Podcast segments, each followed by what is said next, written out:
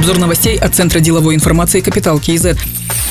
Евразийская экономическая комиссия продлила срок беспошлинного ввоза товаров, которые используются в борьбе с распространением коронавирусной инфекции. В Министерстве торговли и интеграции Казахстана уточнили, что тарифная льгота продлевается до тридцать первого марта две тысячи двадцать первого года. Беспошлинно можно ввозить вакцины, сырье для выпуска лекарств и средств защиты, аппаратуры для лечения и профилактики коронавируса.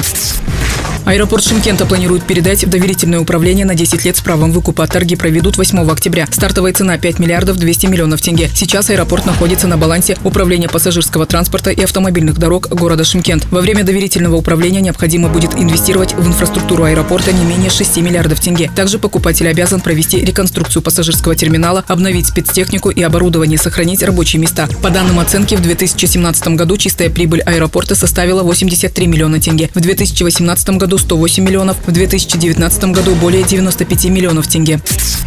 В Талдыкургане за пятьдесят пять дней построили модульную инфекционную больницу на двести мест. Общая стоимость проекта составляет семь миллиардов пятьсот миллионов тенге, сообщает пресс-служба акима Алматинской области. В новой больнице большинство процессов автоматизированы. Сотрудники больницы обеспечены планшетами, которые подключены к единой системе, благодаря чему врачи и медсестры могут постоянно видеть и обновлять информацию о каждом пациенте. Аким области Амандык Баталов отметил, что в целом в этом году на строительство объектов здравоохранения выделено двенадцать миллиардов тенге. На подготовку к возможной второй волне коронавирусной инфекции предусмотрено семь миллиардов триста миллионов тенге.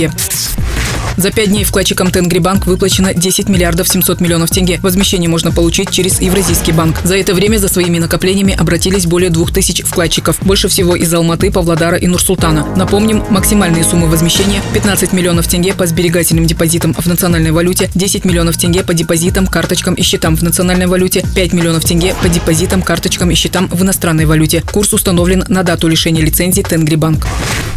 Акимом города Рудный назначен Куандык Испергенов. Ему пятьдесят лет. В разные годы был акимом Житыкаринского, Буландинского, Тарановского районов Костанайской области, руководителем управления архитектуры и градостроительства Костанайской области. Бывший аким Рудного Бакаджан Гаязов занимал эту должность девять лет и подал заявление об отставке двадцать девятого сентября на фоне коррупционного нарушения подчиненного. Другие новости об экономике, финансах и бизнес-истории казахстанцев читайте на Капитал КЗ.